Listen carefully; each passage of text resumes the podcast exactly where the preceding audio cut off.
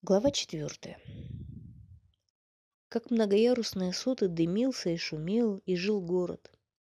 Прекрасный в морозе и тумане на горах над Днепром. Целыми днями винтами шел из бесчисленных труб дым к небу. Улицы курились дымкой, и скрипел сбитый гигантский снег. И в пять, и в шесть, и в семь этажей громоздились дома – Днем их окна были черны, а ночью горели рядами в темно-синей выси. Цепочками, сколько хватало глаз, как драгоценные камни, сияли электрические шары, высоко подвешенные на закорючках серых длинных столбов. Днем с приятным ровным гудением бегали трамваи с желтыми соломенными пухлыми сиденьями по образцу заграничных. Со ската на скат, покрикивая, ехали извозчики – и темные воротники, мех серебристый, черный, делали женские лица загадочными и красивыми.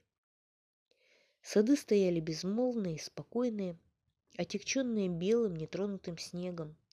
И было садов в городе так много, как ни в одном городе мира. Они раскинулись повсюду огромными пятнами, с каштанами, оврагами, кленами, липами.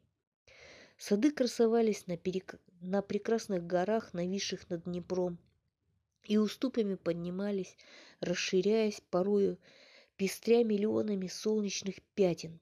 Порою в нежных сумерках царствовал вечный царский сад. Старые сгнившие черные балки парапета не преграждали пути прямо к обрывам на страшной высоте. Отвесные стены, заметенные вьюгою, падали на нижние далекие террасы – а те расходились все дальше и шире, переходили в береговые рощи на шоссе, вьющимися по берегу великой реки, и темная скованная лента уходила туда, в дымку, куда даже с городских высот не хватает человеческих глаз, где седые пороги, Запорожская сечь и Херсонес, и дальнее море.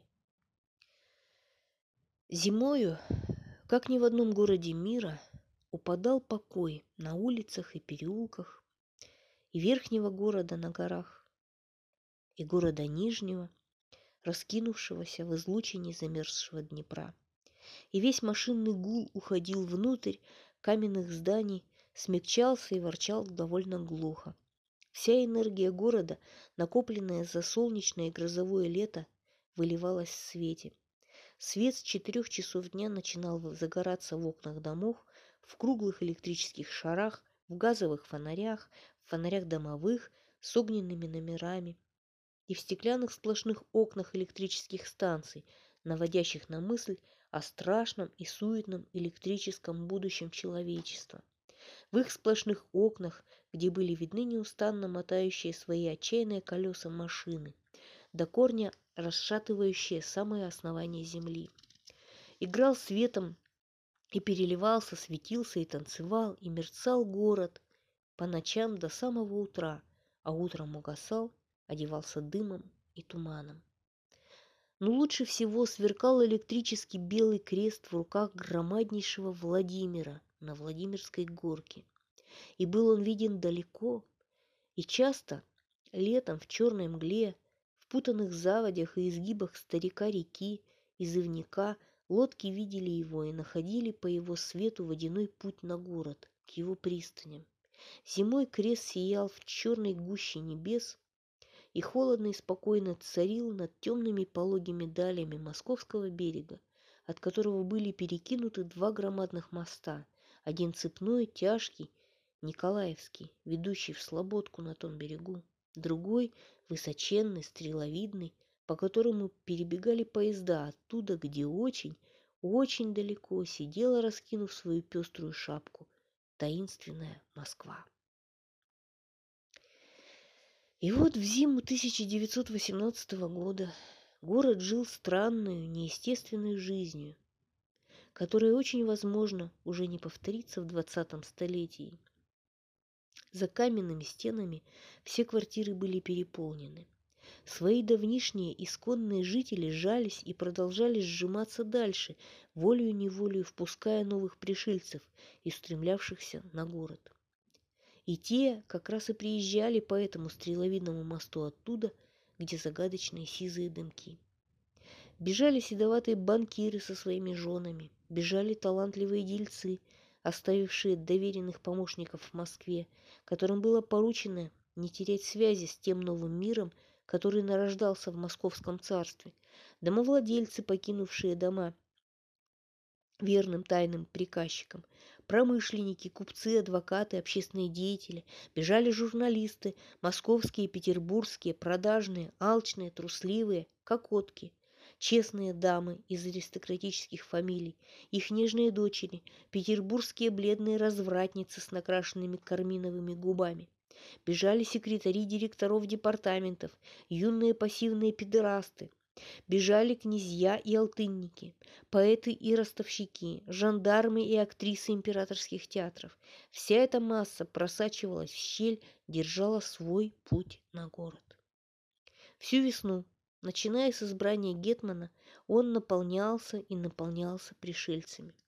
В квартирах спали на диванах и стульях, обедали огромными обществами за столами в богатых квартирах. Открылись бесчисленные съестные лавки паштетные, торговавшие до глубокой ночи, кафе, где подавали кофе и где можно было купить женщину, новые театры миниатюр, на подмостках которых кривлялись и смешили народ все наиболее известные актеры, слетевшиеся из двух столиц. Открылся знаменитый театр «Лиловый негр» и величественный до белого утра, гремящий тарелками клуб «Прах», поэты, режиссеры, артисты, художники на Николаевской улице. Тотчас же вышли новые газеты, и лучшие перья в России начали писать в них фильетоны и в этих фильетонах поносить большевиков. Извозчики целыми днями таскали седаков из ресторана в ресторан, и по ночам в кабаре играла струнная музыка, и в табачном дыму светились неземной красотой лица белых, истощенных, закокаиненных проституток.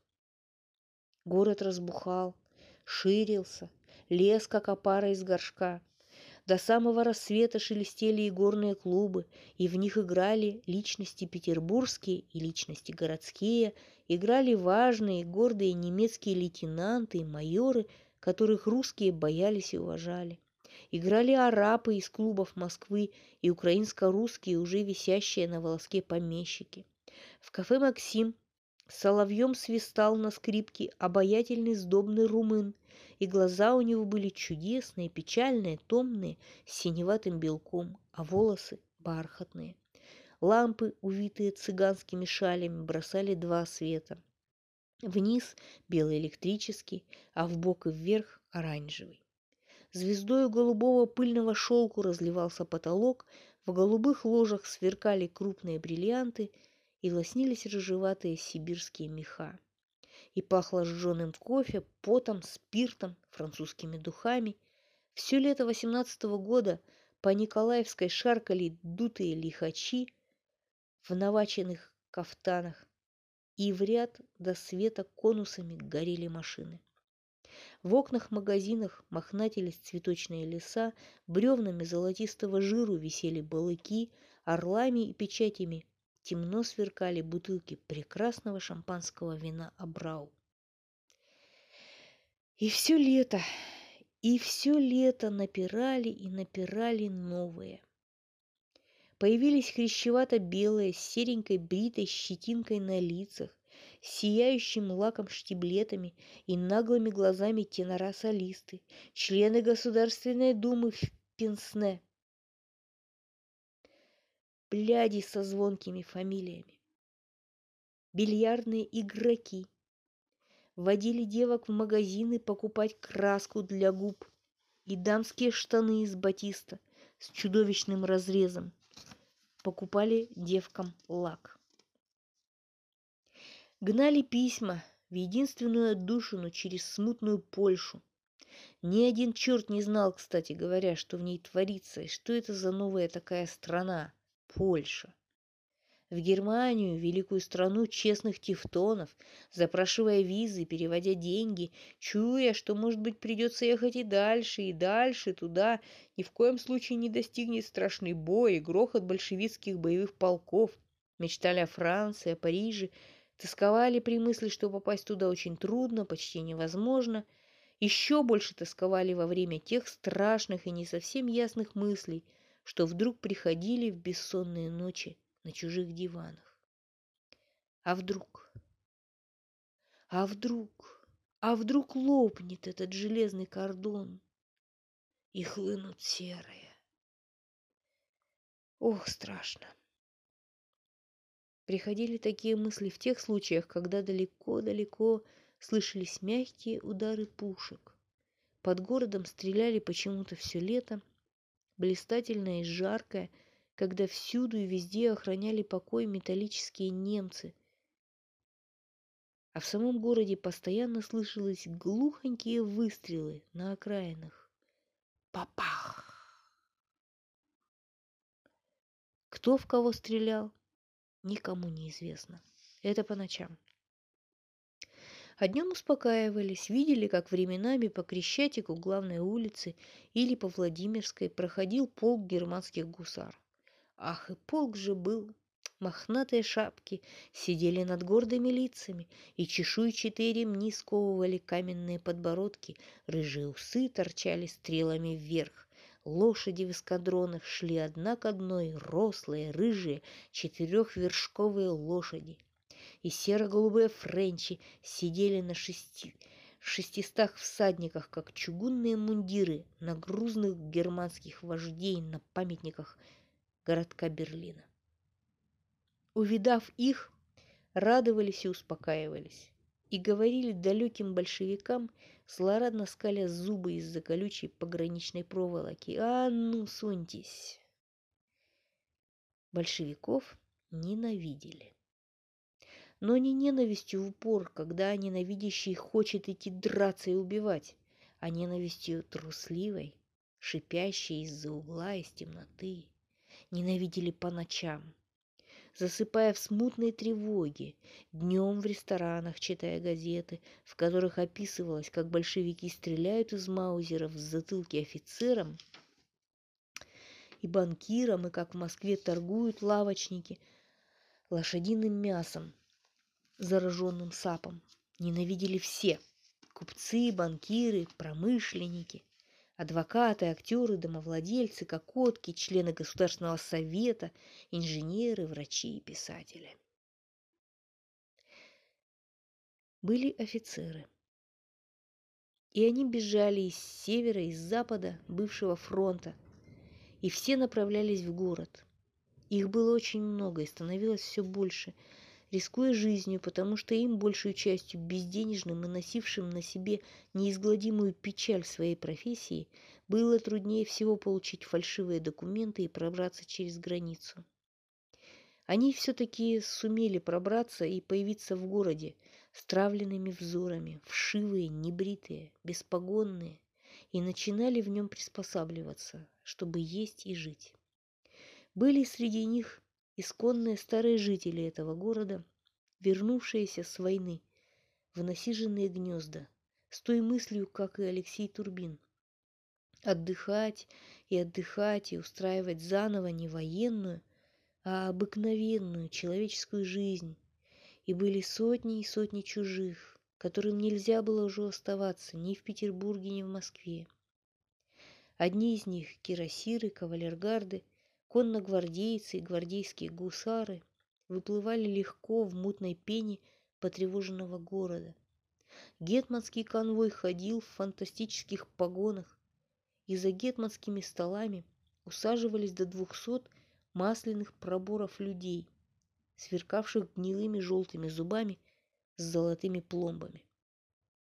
Кого не вместил конвой, вместили дорогие шубы с бобровыми воротниками – и полутемные резного дуба квартиры в лучшей части города, Липках, рестораны и номера отелей.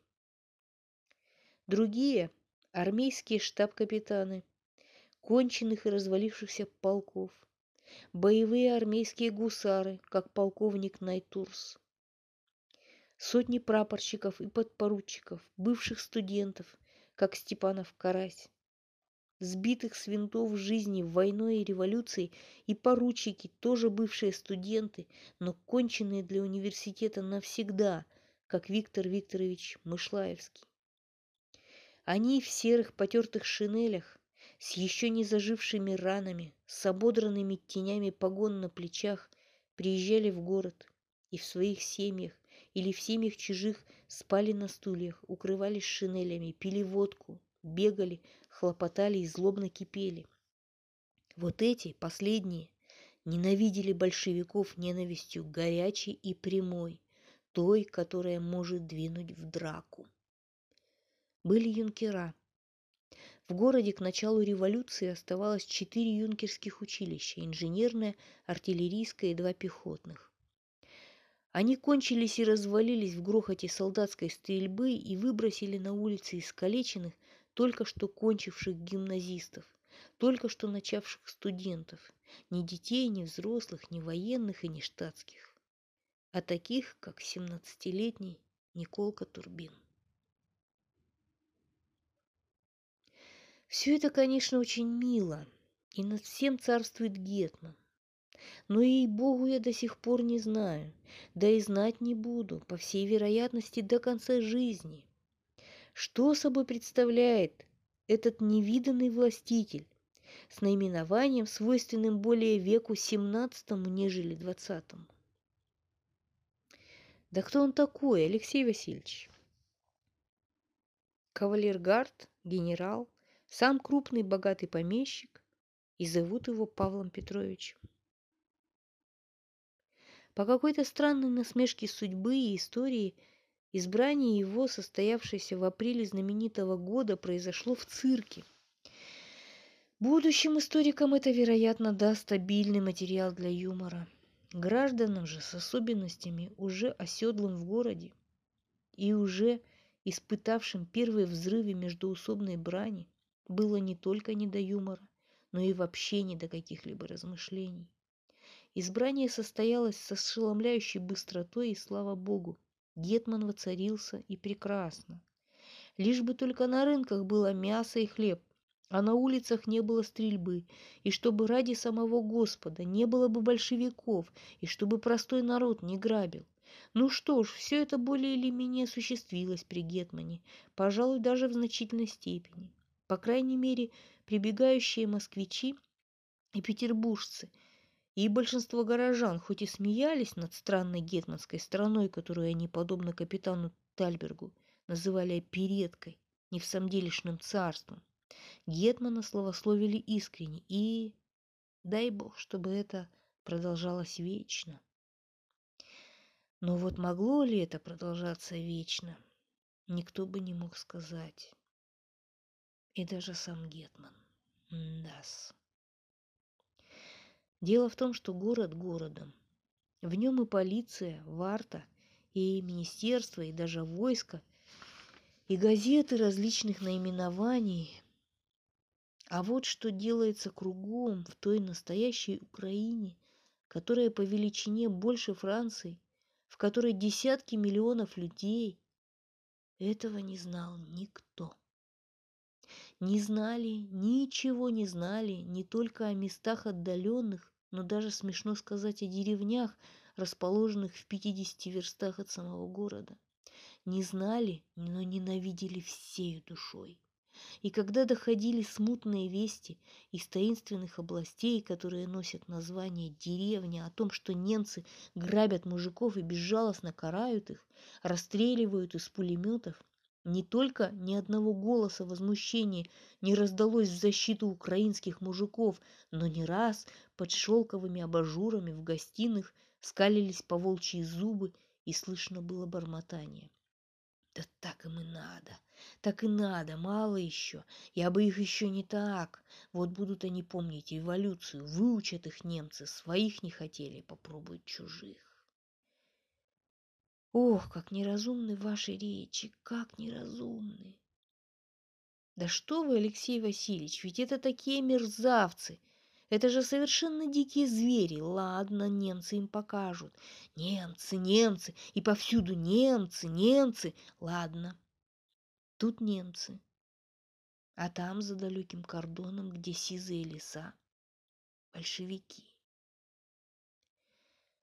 Только две силы